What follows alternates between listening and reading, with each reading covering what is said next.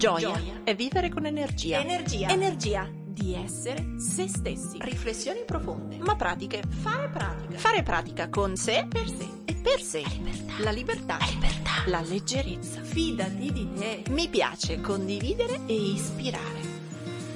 Ciao, sono Silvia del Corpo e la Mente, psicologa e psicoterapeuta.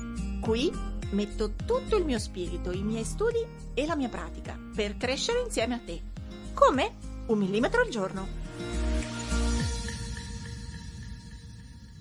Eccoci con una nuova puntata. Oggi c'è un ospite, quindi una delle puntate che mi piace di più quando ho qualcuno da poter intervistare. Parliamo di una donna, parliamo di cambiamento, parliamo di abitudini, parliamo di medicina anche, quindi ci mettiamo un sacco di robe serie in questa puntata, perché oggi intervistiamo e chiacchieriamo un po' con la dottoressa Viola Zulian, o Zulian, chi lo sa, ce lo facciamo dire da lei. e, ehm, Viola è, la trovate su Instagram, dove è anche stato il canale dove l'ho contattata io, l'ho trovata io e dove mi lascio molto ispirare dalle sue indicazioni, perché Viola è un medico chirurgo e esperto in life, esperta in lifestyle medicine. Quindi, Viola, chi sei? Che fai? Dove ti troviamo? Grazie Silvia, anzitutto vorrei ringraziarti per l'invito, mi fa molto piacere. È il mio primo podcast, quindi oh, sono veramente onorata. Si dice Zulian perché sono veneta e quindi eh, sono fiera di esserlo, quindi l'accento va a posto così. Allora, sono un medico mi sono specializzata in chirurgia generale in Italia e poi ho cominciato una perinigrazione per, per tutta Europa perché ho cominciato appunto ad approfondire un po' il, la chirurgia laparoscopica, sono andata a Bruxelles, poi sono andata a Parigi e adesso sono finita nel sud della Francia. Nel, nel, mentre ho imparato appunto a, ad affrontare i pazienti con problemi di obesità, perché ho imparato la chirurgia bariatrica, che è appunto la, la chirurgia che si occupa dei pazienti obesi, solo che man mano che aumentava appunto la mia abilità chirurgica mi rendevo conto che i pazienti avevano bisogno di ben altro per affrontare problemi di peso e quindi per interesse personale, per completare mie, il mio curriculum, ho cominciato a prendere appunto dei, a fare dei corsi e quindi sono arrivata al master di nutrizione dell'obeso a Montpellier. Oh. Nel frattempo, nel, per quanto riguarda il mio percorso personale, ho voluto approcciarmi alla dieta plant-based, quindi ho preso ho fatto una formazione alla Cornell University sulla dieta plant-based e poi, mm, e poi quest'anno ho appunto fatto queste due grosse formazioni che sono il GRO in Francia, che è un... dimmi, dimmi. Ah, no, è interessante, ti seguivo in tutte queste tue, queste tue peregrinazioni di città, ma anche di, di studi, quindi vai, vai pure. No, è perché c'è un fil rouge in tutto questo, è difficile da comprendere, ma c'è un fil rouge. E quindi ero arrivata al GRO, che è questo corso di approccio biopsic- biopsicosensoriale all'obesità, che è stato molto duro, molto lungo, ma sono felice di averlo portato a termine. E poi quest'estate appunto è venuto fuori questo questo interesse per la lifestyle medicine e la dottoressa Goggi che tu conosci mi ha trascinato in questa super estate di studio e quindi abbiamo fatto l'esame eh, ad autunno e voilà, abbiamo preso appunto questo diploma e ne sono molto fiera perché credo fermamente nella medicina del lifestyle quindi veramente cerco di spiegarla e cerco appunto di aprire delle porte, non perché sia un approccio diverso della medicina tradizionale, la medicina del lifestyle, ma perché diciamo va dritto alle cause della maggior parte delle malattie moderne, delle malattie croniche. Ora sulla lifestyle entriamo, ti chiederò un po' di approfondimenti perché sono una di quelle che sta per studiare per la prossima tornata di esami della lifestyle medicine, quindi mi, mi, diplomerò anch'io, ma in realtà cito la Silvia Goggi, visto che l'hai nominata poco fa, per chi ci ascolta, una trovata indietro nel tempo, qualche mese fa, la puntata 32, se non sbaglio, che era proprio, no, la, scusate, la 31, che era affrontare la paura di fare scelte criticabili. E in quel caso con la dottoressa Goggi avevamo proprio parlato di se accetto di fare un cambiamento, in quel caso legato alla dieta plant-based, un'alimentazione vegana, mh, mm, quali sono le paure che credo che, dovrò affrontare, so già che verrò criticata, so già che dovrò rispondere a una serie di attacchi e quindi avevamo chiesto in quel caso alla Silvia di darci qualche suggerimento dal suo punto di vista. Quindi andiamo avanti con Viola e mh, mm, poiché appunto mi interesso e mi sto iniziando anch'io ad, ad interfacciare con la lifestyle medicine, ti chiedo se ci riesci a dire in, in parole semplici appunto in che senso è una medicina che tutto sommato è quella ovvia, ma nello stesso tempo è quasi sembra un approccio nuovo e innovativo. Ma eh, purtroppo sì, come dici tu, è un, un approccio innovativo perché purtroppo eh, fino ad oggi io stessa nei miei studi di medicina posso dirti che il mindset mh, mm, del medico moderno è quello a pill for every ill, una pillola per ogni malattia. E, e, invece c'è una causa per la maggior parte delle malattie moderne che è legata allo stile di vita. C'è una componente genetica che non si può ovviamente offuscare, che è appunto presente, ma su quello che è il comportamento quotidiano, l'inserimento dell'individuo in un contesto ambientale, in un contesto sociale, possiamo agire. E quindi Cosa fa questa medicina? È una medicina che ci tengo a precisare, è evidence based, ovvero basata sulle evidenze, quindi non è che uno si alza al mattino e dice curiamo l'ipertensione con il quarzo rosa, no, c'è appunto, ci sono tutti i protocolli che sono appunto da seguire con delle prove appunto scientifiche. E poi cosa fa? La differenza è che chiede al paziente anzitutto di mettersi in prima posizione e quindi di essere egli stesso responsabile del suo percorso di cura. E in seconda istanza chiede al paziente di cercare di cambiare le cause che hanno portato allo sviluppo del diabete, dell'ipertensione, eccetera. Allora tu mi dirai, sì, ma se io vado dal mio cardiologo, il mio cardiologo mi dice perdi peso o fai dell'esercizio fisico. Sì, ma il cardiologo ti mette anche l'antipertensivo, ti fa fare anche appunto degli altri esami. Invece nella lifestyle medicine l'approccio è quello di cercare ab inizio di trattarne le cause cambiando appunto le abitudini e i comportamenti.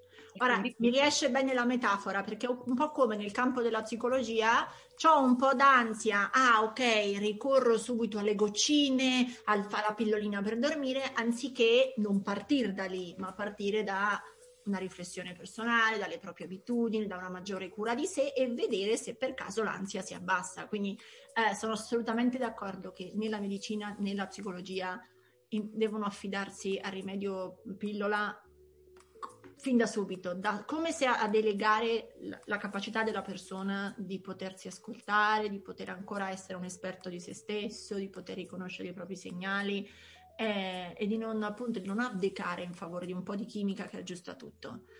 Certo, ovviamente eh, ci tengo a sottolineare che non è che vi sia una misconoscenza di quello che appunto possa ovviamente portare una terapia farmacologica, anzi ovviamente se, se dovessi avere un problema cardiaco spero di essere vicino a un ospedale con dei professionisti con delle altissime competenze in questo campo, però vuol dire cercare di capire che cosa si può fare prima. Ovviamente questo Silvia costa fatica, costa impegno sia dalla parte del medico che deve ovviamente riuscire nell'accompagnamento del paziente, nell'accompagnare il paziente piuttosto che di farlo uscire dall'ambulatorio con la prescrizione del farmaco. Capisci? Cioè, lo sforzo energetico è importante. È come se fosse un patto, un'alleanza, un accordo che richiede la responsabilità di entrambi. Bravo. Cioè il medico si prende maggiore responsabilità perché non basta una prescrizione, ma magari ti deve vedere più frequentemente, deve assecondare e t- adattare il tuo protocollo, quindi ti deve stare un po' dietro e il paziente non gli può bastare inghiottire due pasticche con un bicchiere d'acqua mattina, pomeriggio e sera e deve impegnarsi a fare magari un po' di allenamento, magari un po' di, dire, di cura sé in senso ampio. E infatti è carino perché la prima volta che ho sentito dire online lifestyle medicine ho pensato tipo la medicina modaiola, perché in effetti lifestyle ormai, soprattutto nei social, è un concetto che sembra i consigli fighetti oppure... Sì, sì. No, ecco, le, le robe un po' trendy. Eh, mentre lifestyle è proprio nel senso inglese della faccenda, stile sì. di vita. Quindi tutte quelle abitudini, quei protocolli, ecco, possiamo anche metterci i nomi medici, tutti quei protocolli che hanno a che fare con un miglioramento dello stile di vita, dei parametri di stile di vita, che poi, guarda caso, danno maggiore benessere e prevenzione o, o, o cura delle malattie. Esattamente. Ora mi interessa chiaramente il tema dell'alimentazione, però volevo fare un passettino intermedio prima. Se quindi la medicina della salute, o meglio dello, dello stile di vita, mh, mm, è come se andasse a lavorare per dare più salute ai pazienti su alcune, credo più di una, indicazioni di, di, mm, dire, di leve da toccare per stare meglio, no? Allora, ci puoi dire, non so, le, le tre cose, i tre suggerimenti di lifestyle che secondo te tutti dovrebbero, dovrebbero un po' prendere in considerazione per stare meglio?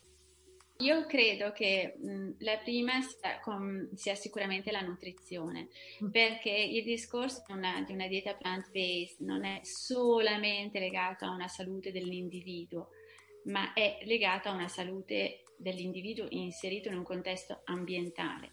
E purtroppo seguendo le previsioni appunto ambientali che nel 2050 saremo 10 miliardi di persone in questo pianeta, non possiamo sperare che continuando gli allevamenti intensivi, continuando a produrre con dei terreni agricoli il mangime per questi allevamenti, risulti una scelta sostenibile. Quindi abbiamo due urgenze, una della salute dell'individuo e l'altra appunto ambientale. Il mondo, sì.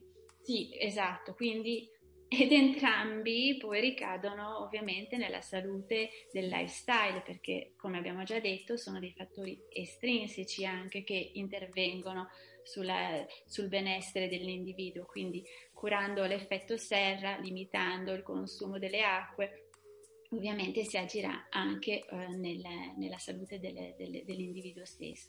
E poi per quanto riguarda l'alimentazione plant-based, una scelta anche appunto per la salute, eh, appunto intesa come ehm, contrasto con le eh, malattie croniche che sono appunto il paradigma del, del, dei nostri tempi, sono le cosiddette malattie del benessere legate appunto alla sedentarietà, ma anche appunto al consumo di cibi fast food, dell'industria alimentare che cerca ovviamente di sedurre gli acquirenti rendendo cibi più uh, palatabili, più appetibili, con uh, sostanze che hanno un nome chimico che quindi ci dovrebbero in qualche modo indurre a porci la domanda del perché devo mangiare eh, le maltodestrine, perché le maltodestrine non esistono, però io me le trovo nei cereali, hai capito? Quindi Credo so- che ci fosse anche in un libro di Berrino, no? un po' vecchio, che diceva ehm, non comprate cose i cui nomi degli ingredienti non li conosce vostra nonna, perché se non conosce vostra nonna vuol dire che per, per, decenni e decenni e decenni nessuno li ha mai mangiati, allora fate purne a meno. E la reputavo una buona indicazione, ecco, le maltodestrine, come si chiama? Cioè, ma perché...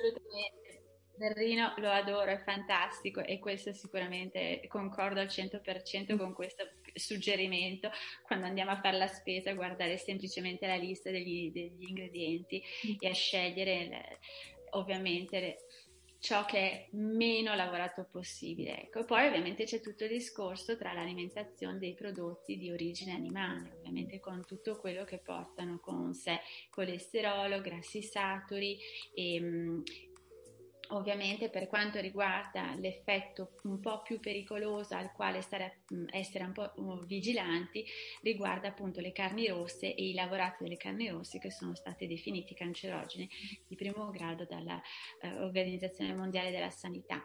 Però purtroppo non sono i soli a essere appunto imputati una 95% di dieta plant-based è approcciabile da tutti i punti di vista, da tutte le persone, anche da quelli che ovviamente vogliono rimanere legati al proprio pezzo di carne. Ecco. Quindi, okay, quindi mi sembra, primo suggerimento, primo consiglio in termini di lifestyle è guardiamo bene l'alimentazione, sia per noi che per il pianeta, magari cominciare a migrare verso un'alimentazione il più possibile plant-based. Come dici tu, fa bene al mondo, ma in realtà fa bene alle, anche alla nostra prevenzione e, e sono, non avevo mai sentito chiamare le malattie del benessere, che è un ossimoro incredibile, cioè le malattie della, del, della società che vende benessere, in realtà ci, ci ammala, ma è interessante. Sì. Primo suggerimento, curate l'alimentazione nel verso il più plant-based possibile. Mm. Secondo suggerimento? Ma il secondo, secondo me, è quello che è alla base di tutto, è il sonno. Perché c'è la domanda, ovviamente, eterna, perché dormiamo? Dormiamo perché viviamo e non potremo vivere senza il sonno.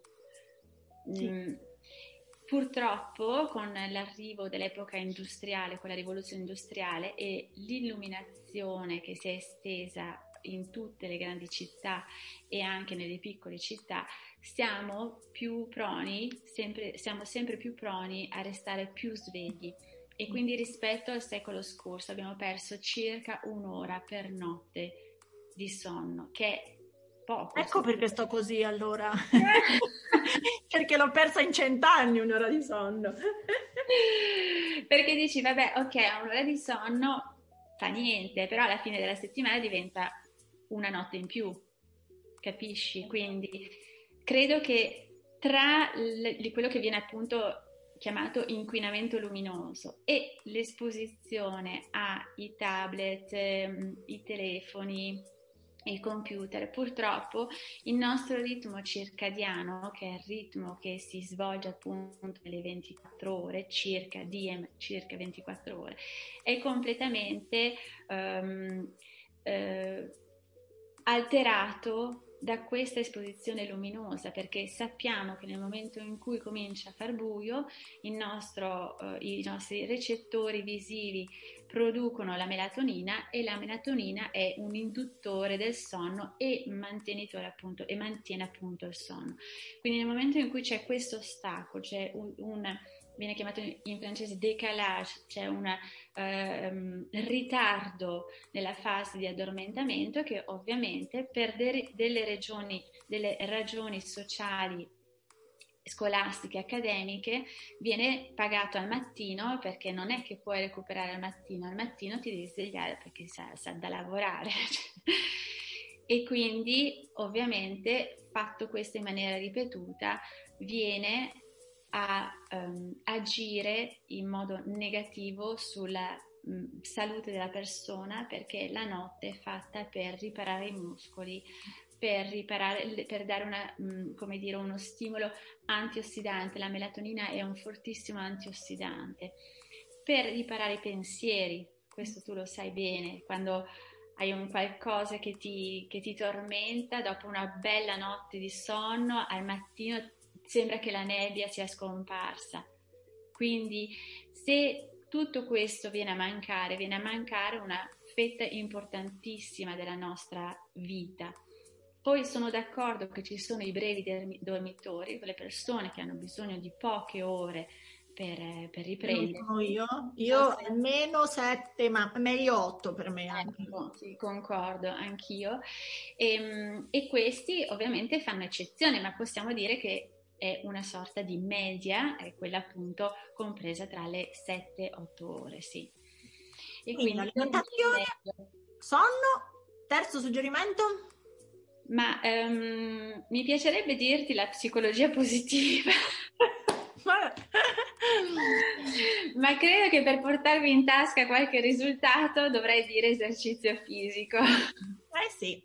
Eh... Perché, perché, purtroppo ci sbatte la testa tutti i giorni, scusami Silvia, e quindi eh, lottando contro il sovrappeso e l'obesità tutto il giorno mi rendo conto che c'è molto lavoro da fare per eh, l'esercizio fisico e ancora una volta parliamo di un paradosso perché fino a qualche decina di anni fa non si parlava di esercizio fisico, c'era l'attività sportiva, c'erano le Olimpiadi, c'erano i campionati di calcio, ma non c'era questa ossessione all'attività fisica. Questo perché? Perché con il tempo siamo diventati sempre più sedentari E come dicevamo l'altro giorno, ascoltiamo più i nostri impulsi della corteccia prefrontale che ci dicono che perché dovremmo restare seduti sul divano anziché metterci le scarpe da, da correre e uscire a fare una passeggiata, capito? Quindi sembra un paradosso, però bisogna incentivare e parlare dei benefici che l'attività fisica dà, non solo in termini di peso, perché, cioè, parliamoci chiaramente, non, non si può solo incominciare un'attività fisica con l'idea di dimagrire. La cosa più importante è il benessere mentale che l'attività fisica ci dà, come dicevamo appunto per lo studio, per la, chiare- la lucidità mentale che ti dà appunto l'attività fisica, per la produzione di serotonina, per la, eh, il controllo della secrezione del cortisolo, per il legame che c'è tra attività fisica e eh, diminuzione dello sviluppo di determinate patologie come quelle cardiovascolari, come il diabete, come il tumore al seno, come il tumore al colon.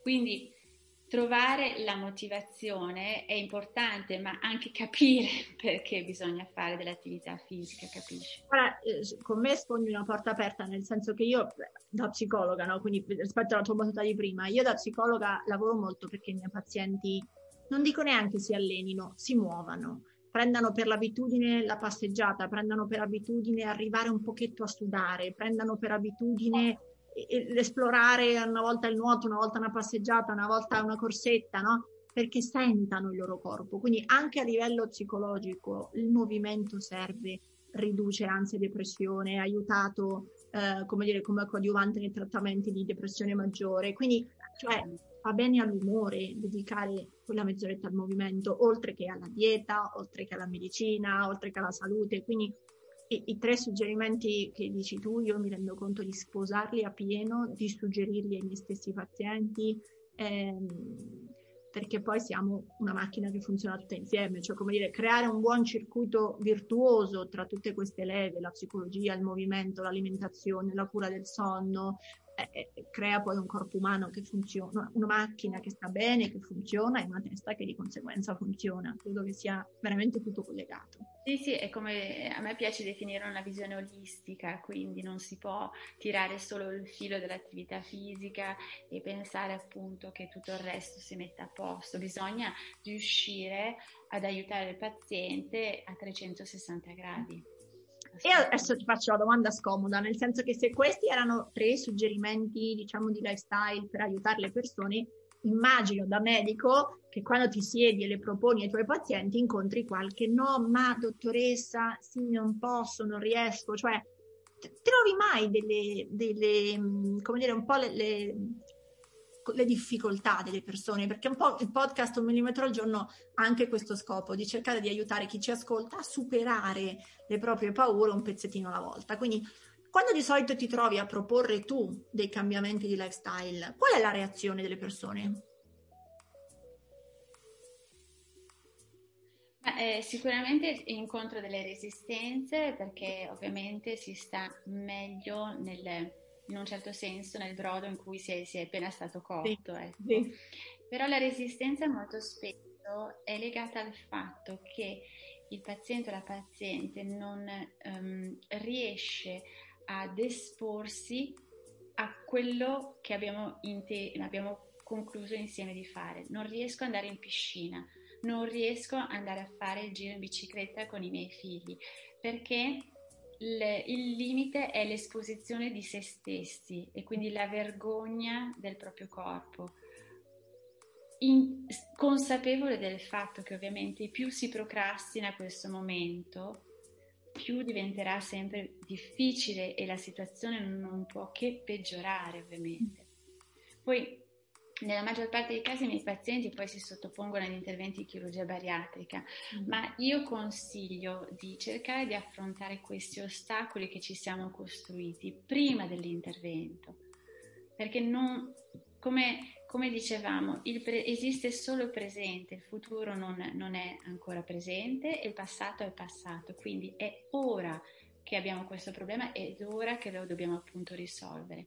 Mm. E anche se ovviamente sembra una, una, una cosa molto difficile da affrontare, invito a trovare le forze di uh, mettersi costume, andare in spiaggia, prendere la bicicletta, andare fuori con i figli, um, non lo so, chiamare un'amica perché si è litigato, cioè affrontare l'ostacolo. E queste paure sono, penso, legate al fatto che il peso rappresenta una barriera, volente o nolente, e quindi si ha un po' paura di togliersi questo scudo che si è costruito per raggiungere la felicità, per raggiungere l'eudamonia, l'espressione delle, del fuoco che c'è dentro, hai capito? E quindi credo che questo sia il freno, la paura di finalmente vedersi sbocciare. Come se fosse anche un po', eh, noi diciamo in, come psicoterapia bioenergetica usiamo una parola che è la corazza, cioè come se aver strutturato quei chili, aver quindi riempito il corpo in quella certa maniera, ci facesse poi sentire magari che non ci piacciamo allo specchio, magari che non, ci, non siamo come dire, comodi dentro di noi, eh? Però ci fa sentire da qualche parte sicuri, ci, ci dà una cosa che ci esatto. protegge, quindi o perché mi sono dovuta fare grosso, o perché mi servivano dei chili per proteggermi dagli mm. urti, o perché avevo bisogno di mettere uno strato tra me e gli altri, però ho avuto bisogno di compattare una corazza più o meno grande dalla quale poi fatico a uscire o, e che fatico no, a mettere come il samurai, fatico a mettere giù, no scusa, non il samurai, come si chiamano? Um, come i cavalieri medievali, no? che erano talmente tanti pezzi da poi pesare da morire sopra quel cavallo, come se poi dovessimo sempre toglierci un pezzo di armatura alla volta, tre chili alla volta e, e accorgerci di come siamo quando siamo leggeri. E per quanto con la testa tutte le persone che vogliono dimagrire puntano a volersi sentire leggeri, a perdere peso, è ben diverso da volerlo con la testa e poi sentire che ti sta accadendo davvero esporti, sbocciare, come dicevi tu, cioè ven- andare al mondo senza più corazza dietro e questo può fare sicuramente paura. Mm-hmm. Allora, per la tua esperienza, che tipo di suggerimenti ti capita di dare? Ma proprio quelli spicci e concreti, quindi quando la paziente ti dice no, ma mi vergogno, no, ma la bici, no, ma che tipo di suggerimenti ti capita di dare? Ma eh, giustamente cerco di fargli riflettere, eh, di far riflettere eh, le, le, pazienti, i pazienti sul fatto che esiste solo il presente. Non possiamo riporre troppe aspett- eh, aspettative sul futuro ed è quindi ogni giorno con un piccolo passo che, che, riusciamo appunto ad andare avanti. Oggi può essere mettersi il costume, domani portare fuori i bambini, ma il fatto di volere girare pagina e quindi di cercare di andare avanti non deve essere l'ostacolo per posticipare sempre di più, ma deve essere ovviamente l'occasione per stimolarci. E quindi cerco di farli riflettere su questo piano, sull'importanza del, del qui e ora, che poi è, è, anche legato ovviamente alla meditazione, che poi è legata anche alla, alla piena coscienza, quindi ha poi appunto un, un filo conduttore anche nel, nel modo di, di, mangiare, nel modo di fare attività fisica, eh, quindi di trovare, aiutare il paziente a trovare l'ancoraggio, il cosiddetto grounding, a, al momento presente. Mi, mi, trovo perfettamente d'accordo con questo senso di radicamento nel presente, anziché va bene, comincio lunedì, comincio martedì, comincio domani, comincio domenica, lo faccio dalla prossima settimana. Ci aggiungerei anche, e, e su questo sposo sempre no, l'idea di la, procedere per un millimetro alla volta, ma mh, mm, ci aggiungo anche che secondo me un buon suggerimento può essere far lavorare la persona abbinando quella cosa nuova che deve fare, la bici, la passeggiata, la dieta, quello che è, con un aspetto di piacere, perché se poi iniziamo un percorso di cambiamento in nome del senso di dovere diventa uno sforzo di volontà, cioè diventa una roba che già la mattina quando mi sveglio so che dovrò farla e questo non alimenta una grande abitudine positiva. Meglio abbinare, ecco, in quel caso se andare in bici non è una cosa che ci fa impazzire dalla voglia, però magari farlo in compagnia di un'amica o forse è meglio, chi lo sa. No, no, assolutamente. Il, il il piano delle, della ricompensa deve essere sempre, prima magari è materiale, poi più interna, ma deve essere sempre presente, soprattutto all'inizio con qualcosa di materiale, che sia anche una fetta di dolce, ma non importa perché va bene così, è giusto che tu eh, hai fatto questo passo, hai comunque eh, vissuto un bel momento, è giusto che tu trovi la tua ricompensa con una fetta di dolce, con un libro, con un massaggio, quello che, che vuoi, assolutamente, sono d'accordissimo, il tema della ricompensa e di cercare sì, eh, scusa, di cercare anche di legare quanto è possibile la costruzione di un'abitudine nuova ad un'abitudine vecchia che possa fare da filo conduttore come eh, lavarsi i denti dopo aver mangiato, quindi che porti sempre a fare dei click uno dopo l'altro. Un innesco, quindi a quel punto una volta che l'ho agganciato, quando parte come le luci dell'albero di Natale, quando si accende la prima, si accendono anche quelle dopo per forza di cose. E esatto. quindi sì, azioni piccole, cioè concentrazione sull'oggi, azioni piccole legate a, un, dire, a, una ricompensa, a un piacere e non solo a un dovere. Mi sembrano già tre buoni punti di partenza per chi vuole un po' lavorare su alcuni cambiamenti di lifestyle. Ora, eh, come dire, siamo già andate abbastanza con una puntata ricca di suggerimenti, ma per chi vuole saperne di più e vuole studiacchiare qualcosa, leggere qualcosa, vedere qualcosa, magari da YouTube o non so dove, dove trovano qualche approfondimento rispetto a qualcuno di quelle evidence base che hai dato prima? Allora, ci sono ehm, le due società, una americana e l'altra internazionale, che sono appunto le società eh, American College of Lifestyle Medicine e l'International Board of Lifestyle Medicine, di cui esistono i siti internet che quindi potete andare a consultare. E ci sono anche molte cose carine, anche con dei mini corsi, purtroppo sono in inglese, però mh, sono anche dei mini corsi, voglio dire, se uno vuole trattare il diabete si fa il mini corso di un'ora e eh, ci sono appunto i professionisti che parlano appunto di questa cosa o sull'esercizio fisico. E poi ovviamente nell'International Board propone appunto l'esame che tu farai. Che farò l'anno prossimo, paura!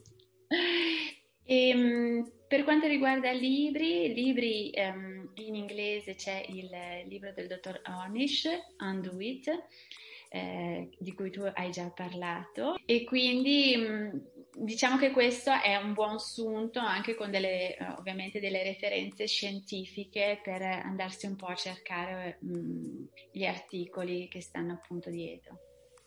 Ci aggiungo, non so se, come dire, non mi ricordo se me li citavi tu tempo fa, li guardavo da te o li guardavo da Silvia, due cose che per me sono state interessanti ehm, sia il video di YouTube che l'ho trovato sia online, il suo profilo, eh, del dottor Greger, ehm, sia il video che lui fa nelle sue interviste a Google dove spiega come non morire, eh, quindi cosa fare per non prendersi le malattie del millennio, e, e sia il profilo Instagram, per esempio, uh, non so se lui si chiami Michelle o Michael. Ma- però... Michael Greger, sì. Michael, ok. Michael Greger credo che insomma, sia anche un buon divulgatore, fa ridere nel dire certe cose, insomma è simpatico. Quando... Ha un po' un aspetto istrionico in effetti, uh, però è bravissimo, ha una competenza scientifica che è mastodontica e lui ha questo canale YouTube, Nutrition Facts, che eh, spiega con tutte le prove scientifiche il, i principi della dieta plant-based, come dici tu, con i suoi libri How Not to Die e How Not to Diet, quindi come non morire e come non eh, fare appunto delle diete per perdere peso, è veramente brillantissimo, brillantissimo da sì. seguire. Anche perché credo che questo io lo penso di me, lo penso per i pazienti con cui lavoro, lo, lo cerco di divulgarlo anche in rete è importante che le persone sappiano che quando diamo questo tipo di suggerimenti non è perché Silvia o Viola pensa che faccia bene l'alimentazione X o pensa che faccia bene che si, muoversi X minuti al giorno. Quando proviamo a dare questi suggerimenti è perché la scienza, eh, eh sono le prove, sono le ricerche che ci dicono che quello è veramente un buon modo di funzionare. Quindi si va oltre l'opinione personale. Allora in questo senso mi piace dare anche le fonti, perché così le persone magari ispirate da questo podcast hanno sentito 3-4 riflessioni e possono andarsi ad approfondire qualcosa, perché t- io credo molto che tanto più sappiamo come siamo fatti, tanto più smettiamo di trattarci male, cioè cominceremo a volerci trattare un po' meglio, se, se sai come funziona la macchina la vuoi guidare al meglio. È quello, che, quello che dico io sempre, cioè non penso che bisogna per forza avere una, una laurea in medicina per capire che le, il funzionamento del corpo umano è talmente brillante, talmente preciso che è molto più probabile lo stato di malattia che lo stato di benessere, poiché devono esserci talmente tante reazioni che devono andare nella stessa direzione che Dio mio, come è possibile? E quindi nel momento in cui capisci come sia fragile l'equilibrio e come sia uh, importante uh, curarlo, non ti resta che ovviamente nutrire il tuo tempio, curarlo, fargli fare dell'esercizio, nutrirlo di eh, connessioni, di relazioni, di esperienze, quindi ovviamente eh, trattarlo male capita perché sono fasi della vita, però trovare anche la forza e la capacità mentale di capire il perché bisogna uscire da questo maltrattamento. Del resto, come diceva la citazione, impara a vivere nel tuo corpo perché è l'unico posto dove dovrai stare tutta la vita. Quindi, come dire, prima ci abitiamo meglio, prima ci portiamo in giro con meno fatica. Ah. Allora, concludo dicendo invece dove trovano te, se si sono ispirati, se le tue parole li hanno aiutati, dove ti trovano online, offline, insomma, dove, ci, dove ti troviamo, Viola? Allora, io lavoro in Francia, quindi risulta un po' scomodo. Venire... Guarda che ci ascoltano da Miami, dalla Germania, dall'Inghilterra, dalla Spagna, dalla Francia, quindi chi sia mai che ti trovi citofonare da qualcuno anche nel tuo studio francese? Io abito appunto nel sud della Francia, a Toulon. Comunque, appunto, mi trovate su Instagram e, e, poi da oggi, quindi dal primo di febbraio, apre la Plant Based Clinic, quindi con uh, Silvia Goggi e altre colleghe, con uh, lo spirito uh, diretto appunto verso un'alimentazione plant-based, da oggi mi trovate in questa clinica virtuale e potete chiedere una visita con me. Molto bene, sono molto felice di questo vostro progetto che sapevo in anteprima da Silvia, quindi come dire mi sussurrava nelle orecchie. Eh, sono contenta perché poi è vero che se troviamo, se, se uno crede un po' in questo filone e decide di curarsi attraverso anche questa leva, avere eh, dalla, parte, dalla sua parte non solo il dietologo, ma anche il cardiologo, ma anche l'endocrinologo, ma anche il chirurgo, cioè fa sì che quei medici poi non, di, non disconfermino l'altro no? e, e, e tutti guardino nella stessa direzione. Credo che sia un ottimo aiuto per la persona che magari vuole intraprendere un percorso di cambiamento. Assolutamente. assolutamente. Quindi Trovate la stessa Viola su Instagram, eh, il suo profilo è Viola Zulian, come la, la, la diciamo, diciamo come, come scritto. E, ehm, detto questo, se avete domande ci trovate su Instagram, ci potete mandare i messaggini e se vi è piaciuto questo contenuto e ne volete altre, siete curiosi degli altri tre suggerimenti di Viola, allora ci rivedremo in una seconda puntata. Grazie Silvia, ti ringrazio per l'invito, per l'ospitalità, veramente. Ok, questi erano i consigli di Viola sul, diciamo, come intraprendere un cambiamento sostenibile anche seguendo quelle che sono le indicazioni più recenti della medicina. Eh, appassionati pure, soprattutto sperimenta, sai quello che dico sempre, non si cambia pensando, si cambia facendo. Ora tocca a te! Metti in pratica il tuo millimetro e condividi questa puntata sui tuoi social con l'hashtag un millimetro al giorno. Tagga il corpo e la mente così potrò seguirti anch'io. E ti ricordo che mi trovi su Instagram, YouTube e Facebook sempre come il corpo e la mente. Se vuoi aiutarmi, lascia una recensione a questo podcast. Ogni tua parola è preziosa, è preziosa. Ci sentiamo al prossimo millimetro.